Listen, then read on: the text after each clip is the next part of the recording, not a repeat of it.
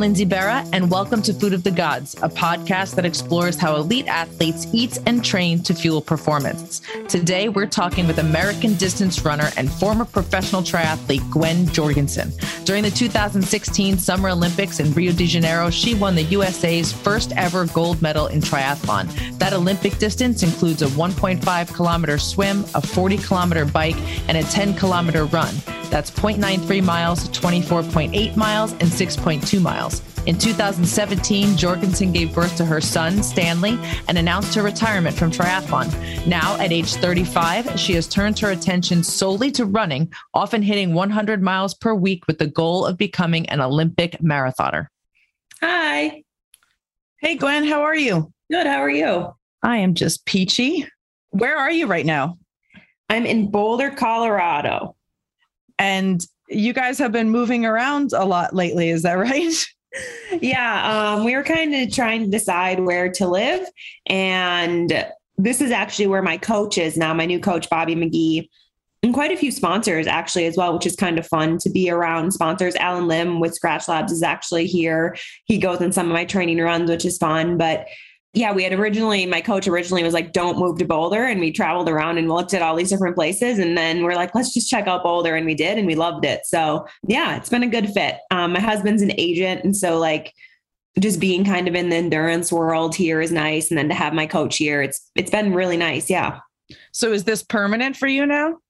Well, permanent ish. Yeah, I think so. I mean, we said we wanted to move somewhere where that we thought we'd be forever. And so, or we could see ourselves forever. So, yeah, I mean, we're renting right now. Um, we sold our house in Portland. We know that we don't want to be there. And we're looking at houses. So, yeah, we kind of we like how easy it is for one thing that I've always said is I, I, said that I need my family to live near me. And my husband said that's realistic and unrealistic. And he said we should have, we should change that to like, what is the actual need? And the actual need is having access to family. And with Denver so close, it's really easy to have access to family. So it seems like a really good, good option for us. What other places did you try between Portland and Boulder? We looked at Bentonville, Arkansas, which is not as Arkansas as you're probably thinking, but it's uh it's actually it's like the headquarters of Walmart and it's just it's this little kind of utopia and they've built it up so that there's tons of mountain biking trails. So it's known for mountain biking. They've had like mountain biking world championships there and just unlimited mountain biking trails and just a cute town, kind of small, good weather. So it had a lot of things that kind of ticked our boxes. We looked at Asheville, we looked at Charlottesville. We looked at so many places I can't even remember. oh my goodness. Okay. But now you've how long have you been in Boulder for now? We moved here September 1st. Okay. And so what was the city you were in immediately prior to uh, Portland? Uh, Portland. So you've picked up con- some considerable altitude. yes. how how is that treating you? Yeah, you know, normally I've trained at altitude previously with the Bowerman Track Club, and I actually haven't responded very well to it. And this level of altitude, I find that I'm actually recovering, like my resting heart rate has come down at night. And so I see that myself like recovering, and I actually don't even think about or notice the altitude anymore because I kind of call this home. Like when you live somewhere that is at altitude and you call it home, you kind of forget about it almost. Yeah. And especially if you've been there for a little while and your body has had that time to adapt. It always takes me like X number of sleeps to adapt yes. to it. But if you're sleeping there all the time, then you're golden, right? Exactly. Yes. Yeah. the first week was pretty rough, but yeah, I feel good now. That's awesome. So you were a competitive swimmer growing up and an all-American track athlete in college and you've been pretty public about saying that triathlon found you rather than you choosing it. How did that all happen?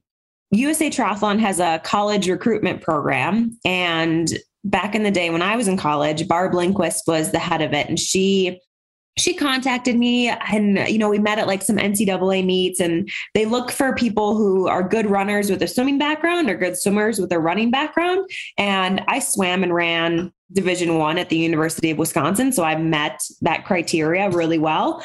And barb just she was the most amazing woman. She became my mentor and she didn't push me. Like she told me I should do triathlon and I just said, absolutely not. I'm never doing that. But she called me every single week. And this, you know, was while I was still in college and she didn't push it after that. She just was checking in, seeing how I was doing. And, you know, I just told her like, I tried to be a professional athlete in swimming. I tried it in running. Like, I'm not going to make it. And I said, you know, I want to be this independent woman. I don't want to, like, my parents were like, do triathlon, live at home. It's fine. We'll help you. I'm like, absolutely not. Like, I'm not doing that. I need to be able to, you know, have a career. And I had my CPA license and I had this job lined up with Ernst and Young as a tax accountant. And so, yeah, I I just continued to do that. And, and Barb continued to call me and she's like, Well, it seems like you're still being active. And I'm like, Yeah, I'm always going to be active. I'm always going to work out. And she's like, Well, what if I got you a bike for free and you just learned to bike? And it was crazy because within a year I qualified for my first Olympics. So, I mean, Barb, I attribute it getting into triathlon all to Barb and just her approach and and sticking with me and and not you know after I said absolutely not not just giving up but also not pushing me she just was this beautiful light in in my life at that time so how old were you the first time you got on a road bike or a tri bike yeah the first time I got in like you know clipless pedals where you're like stuck in a bike was I was out of college so it would have been late 2009 early 2010 and what was that introduction to cycling like for you? It can be harrowing for some people. Yeah, I mean, I just remember coming to stoplights and like very slow. And I'm basically stopped and I just think, oh, I'm going to fall over right now because I couldn't unclip. And it's just this slow tip over, super embarrassing for anyone around because like nothing went wrong. You just couldn't unclip. And yeah, I just remember that being super slow, super hard. And then I felt really fortunate. I had a lot of cyclists who kind of like took me under their wing. So Tom Schuler, who used to be a pro cyclist, he was living in Milwaukee when I was learning to ride my bike and he just kind of took me under his wing and you know if i got dropped on a ride he'd pull me up and he actually is the one that on a bike ride, he introduced me to my husband, Patrick, who was a professional cyclist at the time. So I just had all these people in my life who really were patient with me and, you know, didn't laugh at me when I couldn't bike or do, you know, made silly mistakes, but really encouraged me and, and helped me. And I think that uh, just gave me the confidence to, to keep going in cycling. I started road cycling in, I guess, in like my late 20s. And I had an instance where there was a traffic light and I tipped over in front of a school bus full of like eight year olds. And they were all at the windows, like pointing, going, Oh my God, that lady wiped out. It was very embarrassing. So I can, I can relate. yes. It's funny. I mean, the older I get now, I'm just like, Oh, that's so silly. And it doesn't matter. And it, and it doesn't matter. You know, we're learning and I think challenging ourselves to do something new. And I think about, just my son and we have a four year old son and like if he makes a mistake he falls down and like we don't laugh unless he laughs and he laughs all the time and it's just like it's funny and you know it's like who cares like we're learning and i think it really takes a lot of confidence in yourself to be okay with making those silly mistakes where you look ridiculous. I thought it was hysterical and I was totally okay with it until I got in the shower and felt the raw parts on my no. legs. Yeah, that's not oh, okay. Oh, well. That's not okay. I remember so, a time when I'd like want to wear like full long sleeves and long pants so that if I fell over, it wasn't as harsh. Yes. so, what ended up being your favorite part of the triathlon? Definitely running. Swimming, you know, I grew up loving swimming and that was my first love, I'd say. And I just kind of got burnt out. And so I, I didn't really enjoy the swimming portion very much. And cycling, I loved, but I was just, I never overcame the fear on the bike, going fast, technical courses, just I was scared every time I went out on my bike. And I loved how much you could see and how far you could go, but there was always a part of me that was fearful. So that was like never fully enjoyable. And I just felt like when I was running, once I could get on the run, it just was like me, myself, nothing if something went wrong it was because of me. It wasn't because of a mechanical error. It wasn't you know anything. I wasn't scared. I just felt very free once i got to the run. It definitely says a lot about your personality that you could be so successful at something while still being afraid. Yeah i mean i think i think my parents did a really good job raising me and, and teaching me that I can be successful and good at things even if I don't enjoy them. Growing up, I played the violin and my mom, my mom had us like me, me and my sister each, we had to play one sport and one instrument at a minimum. And I picked the violin very young. I think I was like seven because my sister played it. And, you know, I liked it at the beginning stage, but once I got to high school, I was definitely all athletics and I didn't want to waste 30 minutes a day practicing my violin and going to orchestra concerts. And my mom had me stick with it. And I think for me, it just taught me how to be good at something even if you don't enjoy it. And i think that kind of carried over into my sporting career.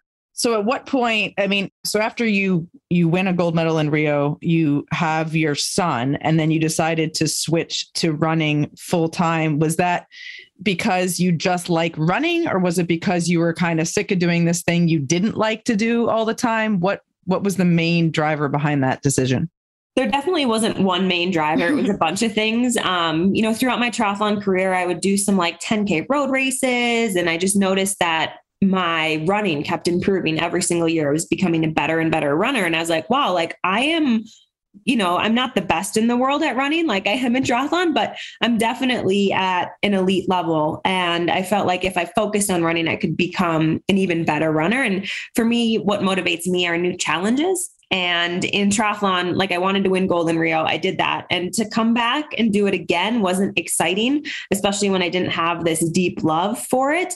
I'm so appreciative and so thankful for everything triathlon gave me, but like I didn't enjoy doing it every single day. And so for me, I wanted to do something I enjoyed every day. And I wanted to do something that was a different challenge, something that I hadn't overcome yet. When you decided to focus on running, was the marathon the immediate goal in your head? Marathon was the immediate goal for me. It was a, a wide range of reasons. One, I didn't think I, I had enough speed to do like a 5K or anything um, fast on the track. And, and two, I felt like, you know, in the triathlon, it's a two ish hour race and the marathon, you know, is 220, 230. I haven't gone that fast, but you know, that's what it kind of takes to be at that level. And so for me, I felt like, you know, I had that endurance, kind of understood how to do a race that long. And also just the marathon, I feel like is the pinnacle of the Olympics. Like when I think of the Olympics, like what's one event that they'll hopefully never get rid of? Like I think they'll never get rid of the marathon because I think it speaks so much about just running and just the history of it. I think is is really interesting and motivating for me. And I, I, do believe the marathon was what kind of drove the Olympics. Didn't the guy? He, well, he I think he died at the end of the yes, race. He did. To avoid that. But yes, okay. So you had had surgery and you didn't get to, to do the marathon qualifier for Tokyo, but you did run the 5,000 and the 10,000 meters at this year's trials. Those are shorter distances where you were just saying you didn't think you had the speed. What, what did you learn from those trials this year? Yeah, you know, I was thrilled with my 5K that I had. I went huge PRs in the 5K and at the trials, I think I got ninth, maybe. But, you know, for the 5K, I finished in like almost everyone that beat me, they they closed their last mile like 20 10 seconds faster than what my PR in the mile is.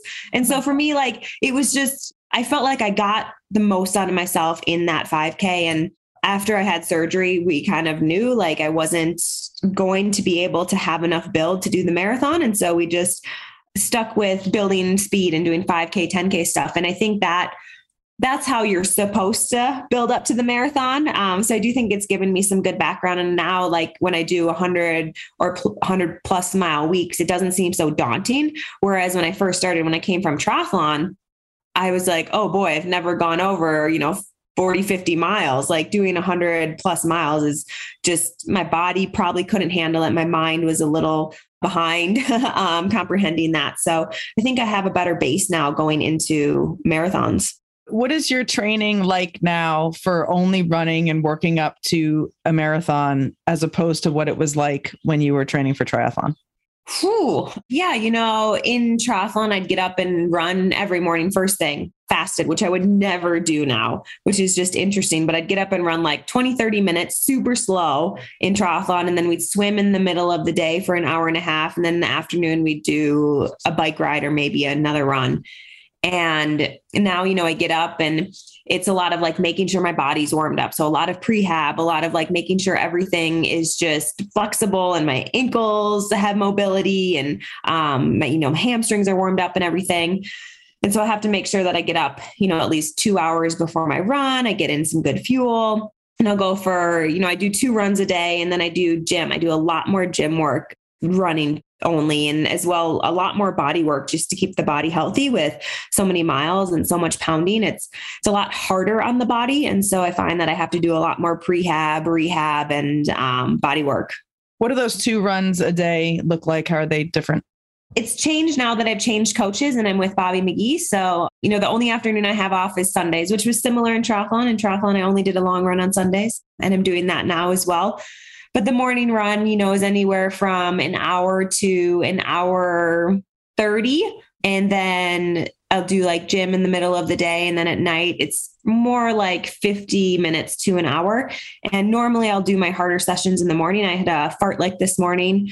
So just a little speed play. And yeah, that's just, I do like the harder workouts in the morning, just I think because of that's when I race now when road races are in the morning. So yeah, so from a volume perspective, it hasn't changed that much. You're still doing three work workouts a day and probably like hours is maybe the same as triathlon. Yeah, that's a good question. I think I get that question a lot and it just it's so different. So mm-hmm. different. There are days when I would say I run more than I was doing, you know, hours in triathlon, but there are also days in triathlon when I do more hours than I do now running. It's just it's hard to compare because the training was just so different and so varied. Yeah, it's it's interesting. So I just had a girlfriend who did London and uh, Chicago marathons the week apart, and she got a new coach ahead of this, and she was doing so much more speed work this time around. It was very different than the coach that she had been working with before. You said you just switched coaches. I think most people think running is running, but how do different coaches with their different training philosophies affect the way you train? And when you change a workout program completely, how does your body respond? How long does it take to kind of get used to that? That? Yeah, I think everyone's different, but when you change coaches, I think you need at least a year to get used to the coach. So the coach I switched to, Bobby McGee, I've actually worked with in the past and I kind of know his training, know his philosophy. He's very scientific in his approach. He's very, um, you know, we do a lot of runs based on power, which my previous coach, we never did. It was all based on time. And so Bobby's very focused on making sure you know, I'm recovering and what's my resting heart rate? Are we, you know, able to do this work today and what should it be? And yeah, I think there's tons of different ways to get to an end goal. And I also think every person needs different training to reach their potential. So yeah, there's there's a lot of different training philosophies out there. There's running is running. Um, you know, I kind of I believe that in the sense that like there's no secrets. Um, I share a lot of like I don't care if people know what I'm doing for workouts. I, I just feel like there's no secrets. It's it's kind of there's no new secret workout that if you do this one workout, you're going to be amazing. Like that's just not how it goes. So in that sense, I feel like running is just running, but I do think, you know, how you recover, how you do your easy days. I'm running, like I said, every day is a double now, except for Sunday. And in my previous coach, I actually would get, you know, about the same mileage, but I'd only do three doubles a week. So that sort of is different as well. And I don't, you know, I don't think there's one that's better or worse. It's just, you know, what fits with your lifestyle and also what fits with how you perform and how you recover. What are you specifically trying to improve right now? Yeah, so I'm working a lot with getting a faster cadence. I've always been someone who, um, I guess you could call me overstrider, but yeah, so I'm working a lot on getting that fast cadence and as well. So I do a lot of that from gym work and then that translates over into you know strides and then um, slowly will tra- translate over into racing and training. Uh, we're also working on a lot of technique of like a forward lean but you know i'm going to do a half marathon in december and so that's kind of what we're training for right now. I'm going to uh, maybe do a shorter race before that just to feel speed out of altitude. Um, it'll probably be a huge shock to the body but yeah so we're just kind of prepping for those things and, and trying to improve my form a little bit. What sorts of exercises are you doing in the gym? Oh boy, I don't know the names of them. I work with Matt Pendola and he works closely with my coach Bobby McGee and they um you know just do drills that and I I don't even know what they are but like we just you know I have like a band around my chest and I'm doing like quick feet so I'm getting that forward lean and I'm getting that fast cadence um so things like that. Are there, I always ask this to all the athletes because I feel like we all do things we don't like. And you just said you didn't like the bike. So you probably do a lot of these. Are there any exercises that you love to hate, the ones that you can't stand doing, but you do anyway because you know they're good for you? I think it's all of my gym exercises. you know, as uh as I think most runners are, we just want to go out and do endurance and the stuff in the gym can be frustrating. Um I actually I really disliked gym until I had my son. And, you know, when I was pregnant, I loved going to the gym and I don't know why. But ever since that, I've just had like a different appreciation for gym work. Growing up, I just remember if there was rest between sets, oh, I just, it frustrated me. I'm like, why do we need to rest three minutes? Like, just go 10 seconds. I'm recovered. Let's do this. And I think I've really, what's changed my mindset though in the gym and in reps like that. You know, in the gym, I do a lot of you know, once a week I do some really heavy lifting, but, you know, only five reps and then tons of recovery. And I've just learned that you can't get to that highest level unless you take the time to recover that long. And I think I've learned to love, hate those things because I see the improvement from them, even though I don't enjoy them. Do you prefer to run by yourself or with a group? I mean, I think company is always better, but at the same time, as a mom, a lot of times I don't have time to go meet somebody. And so sometimes it's just like easier to just run from the door when, you know, I've put my son down for a nap or something. I'm like, sweet, I can go get in a run, come back, um, and don't really miss anything. So I think there's pros and cons to both. I think I'm an introvert. So sometimes like I go out and I just like see the beauty. And that's something that I don't really engage in when I'm running in a group but having friends like i definitely use running as my social time. So yeah if i can you know run and talk to my friends it's uh two things at once i'm getting. When you run alone do you run with music or a podcast or you just looking at the watch oh well i don't normally look at the watch but mm-hmm. you know i'd say 10% of the time i'll run with music. Those days when it's maybe a double run and i'm tired and it's hard to get out the door. But you know normally and especially in my morning runs if i'm running solo i'll just go by myself and get out there. And i really do love running. And so it doesn't normally need a ton of music or motivation you ran throughout your pregnancy with your son stanley who's you said four now? Yep. What advice would you give to other women who want to do that but are maybe afraid to run pregnant? I'd say listen to your body. Your body is very smart and it will tell you what you can and can't do. I also say, you know, be kind to yourself. Like, so I was, I think every woman is different and every pregnancy is different. So I would like to have more kids and the next round i may not be able to run through the pregnancy they might that may not feel good i actually felt the worst when i was pregnant swimming which everyone says you should go swim when you're pregnant but i would get these awful stomach cramps and it just felt to me like Stanley didn't like it in there when I was swimming. And so, you know, I just, I just didn't swim because I felt, I, I just had this weird feeling. It felt crampy. And I was like, ah, I just, I'm not going to do that anymore because it doesn't feel right.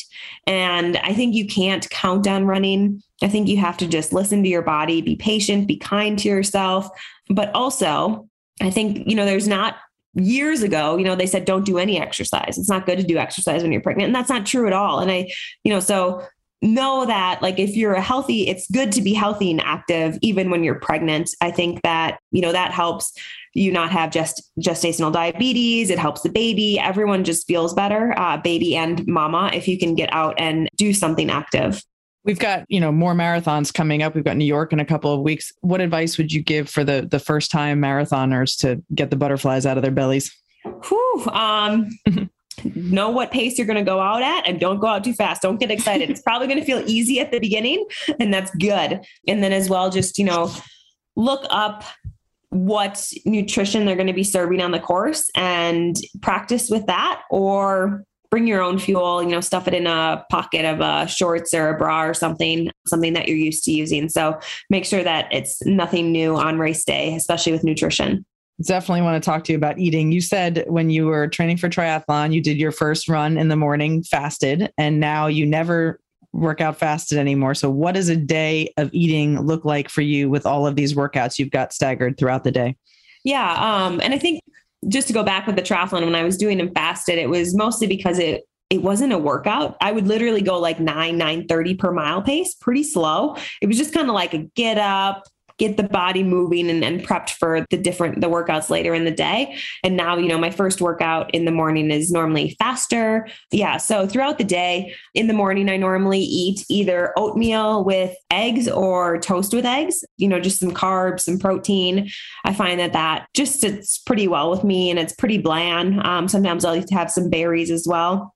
And yeah, then I have, if I have a hard workout, I work with Skratch Labs and we actually Skratch actually created super fuel for me because I was starting the marathon and said, like, I don't know, I don't have a product that is enough calories that sits well in my stomach. And so, with the help of me, they created super fuel, which has just been a game changer for me.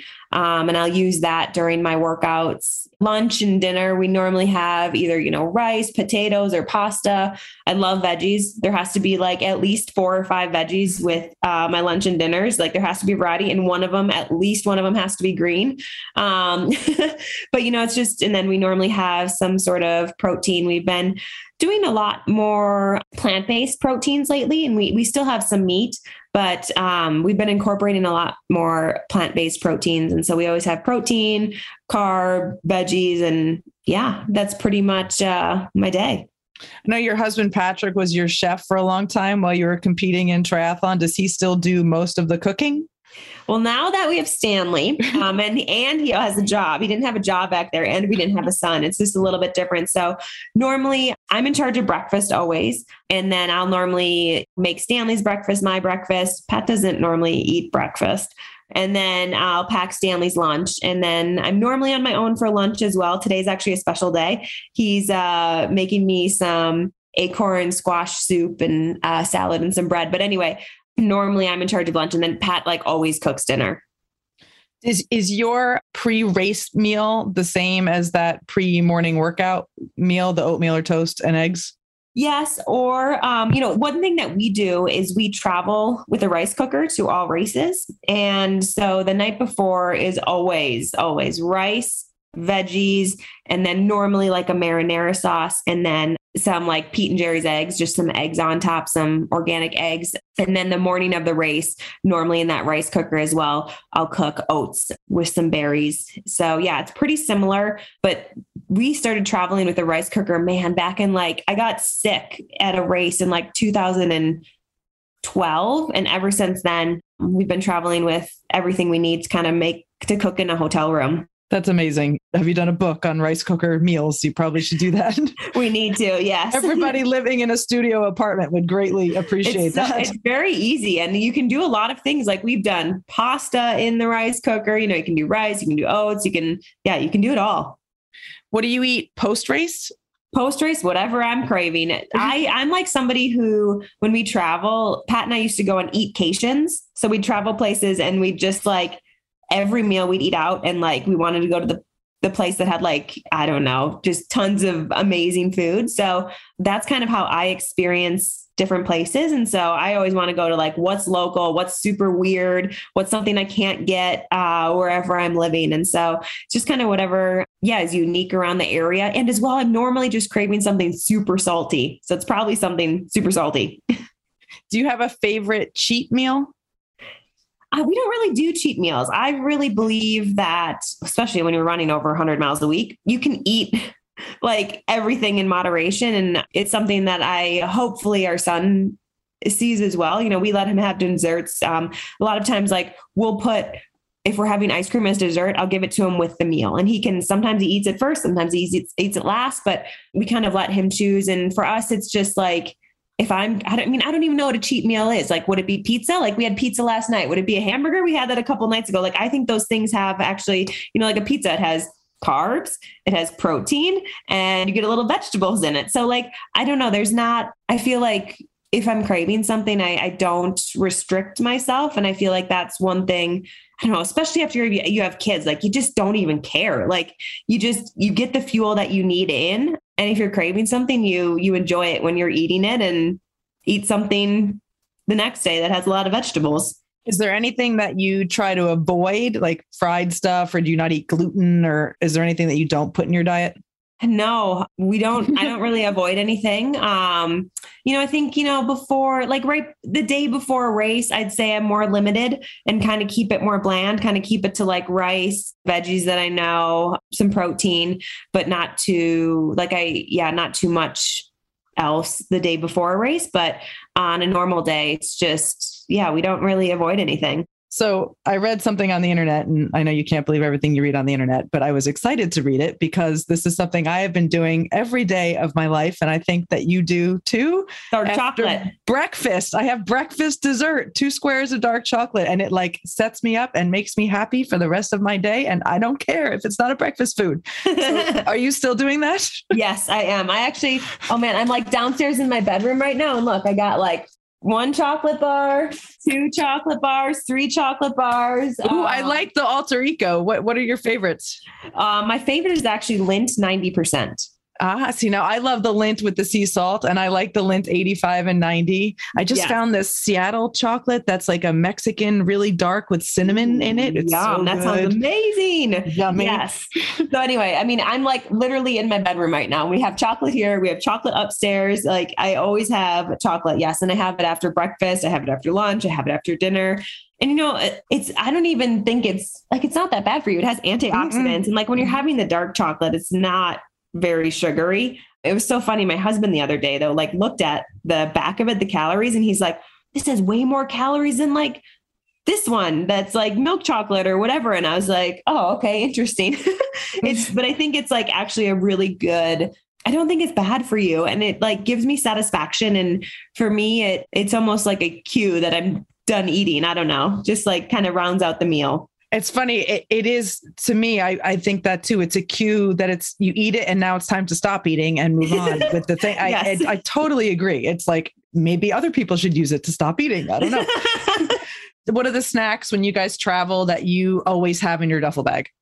We always have Skratch uh, bars. They have these like marshmallow bars that are amazing that are made with like rice and um, grains and stuff.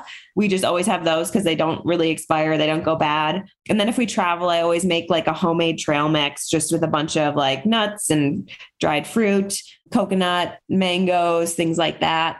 Yeah, that's about it.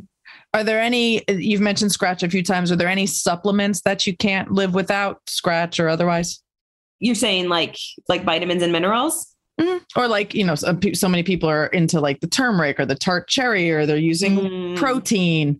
Yes. Well, my husband makes an amazing tea. Like whenever I'm starting to get sick, he makes it and it's just like turmeric, honey, lemon, ginger, and I just love it. That's like something that is like my go-to if we ever feel like I'm getting sick.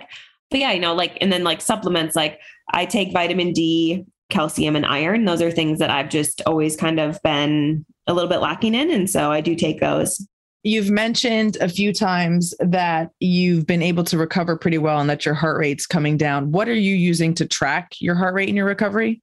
Yep. So I have a Polar watch which tracks it every night and it's been it's great because I wake up in the morning it tells me like how restful I've been, my deep sleep. Yeah, and it's just a, a great way to know if I'm recovered or not. And what do you do if you are not recovered? I tell my coach Bobby.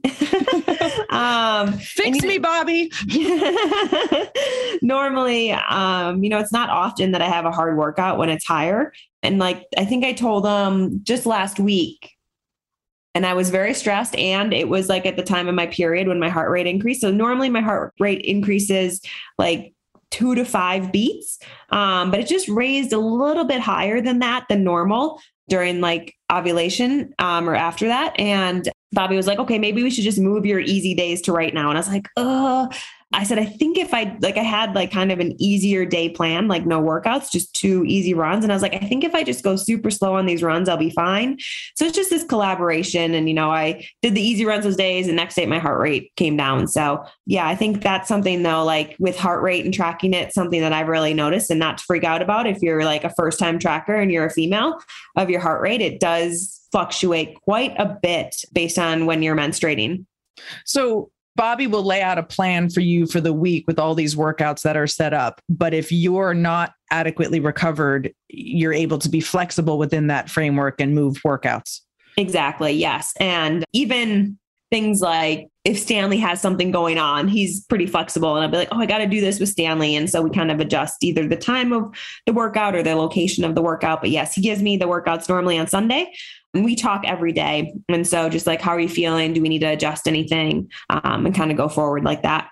So you mentioned that you have a half marathon in December, and then what comes after that? What are the what are the goals with the full marathon? Yes, I'd like to do a full marathon. Um, it's really hard to plan right now with COVID. And so we actually have Bobby wants me to have three marathons. So one that's like a A1 and two as a backup in case they get canceled or delayed or something due to COVID. So we're in the process of reaching out to I have two that are like right, you know, that would be a great fit because they're right next to each other. And I haven't found a third one that's around that that same weekend. So I'm just looking for a third one. But yeah, we're reaching out right now to them to see if I can even get in. But you know, it'd be like in March-ish. March-ish. So when you you'll have this race in December that the which half marathon is that by the way in case people want to watch? Yeah, it's US half marathon champs in Hardeeville, South Carolina. Very sea level. Yes. so you have that one and then will you do races between then and when you get the marathon or will it be just training? yeah, I'm assuming I'll go to like another half if they have one just to run it at like marathon pace and, and to do some other stuff. You know, like Bobby, it's in like three or four weeks. He like had on my schedule, you know, like a five or 10K time trial or a race. And I'm like, oh, I'm definitely doing a race. And so like I'm still researching like what race can I do? But there'll be stuff like that throughout my training where I can kind of pick and choose. And um, I always choose races because I just I love racing. So you're 35 years old now. Is that right? Super maternally old. Yes. Okay. But I do feel like, and you tell me if you think this is true, a lot of the female runners do get very fast in their 30s, their early 40s, even into their mid 40s. Is this something that you are feeling as you get older? That's a good question. You know, I just feel like I'm so young in running. You know, I didn't start, I didn't really run before college and I didn't start until my junior year. And then I did triathlon. So I just feel like this young runner and I feel like I'm improving only because I'm running more right now.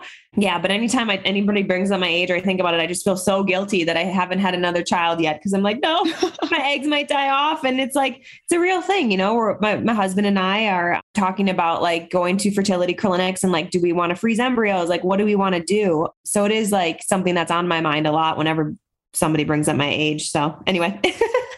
Well, I mean, I think from obviously having more children is a totally different thing than than running. Yes, running, running is something running is something you could do, you know, if you take care of yourself until you're in your 80s. So yes, I think yes. you're you're probably golden on on that front. so Gwen, where can folks follow you to kind of just keep up with this journey to the marathon?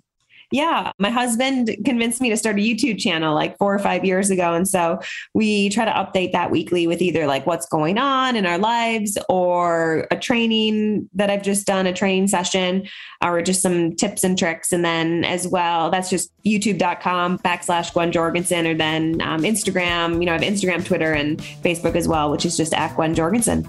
All right. Well, I thank you so much for uh, joining us, and I wish you so much luck in all of these races. And I can't wait to see how fast you're going to run when you come down 8,000 feet because I think you're just going to roll right through the finish line. So good luck, and, and and you know, just best of luck with all the training. Thank you. This was a pleasure. Thanks so much to Gwen for joining us on Food of the Gods. You can follow her training journey on Instagram and Twitter at, at Gwen Jorgensen and on her YouTube channel as she heads into the U.S. Half Marathon Championships in Hardeeville, South Carolina on December 4th. Until next time, for more information on Food of the Gods or to download other episodes, visit us at foodofthegodspodcast.com or wherever you listen to podcasts. You can also follow us on Instagram at, at Food of the Gods Pod or email us at foodofthegodspodcast at gmail.com. Food of the Gods is a Digitant podcast production.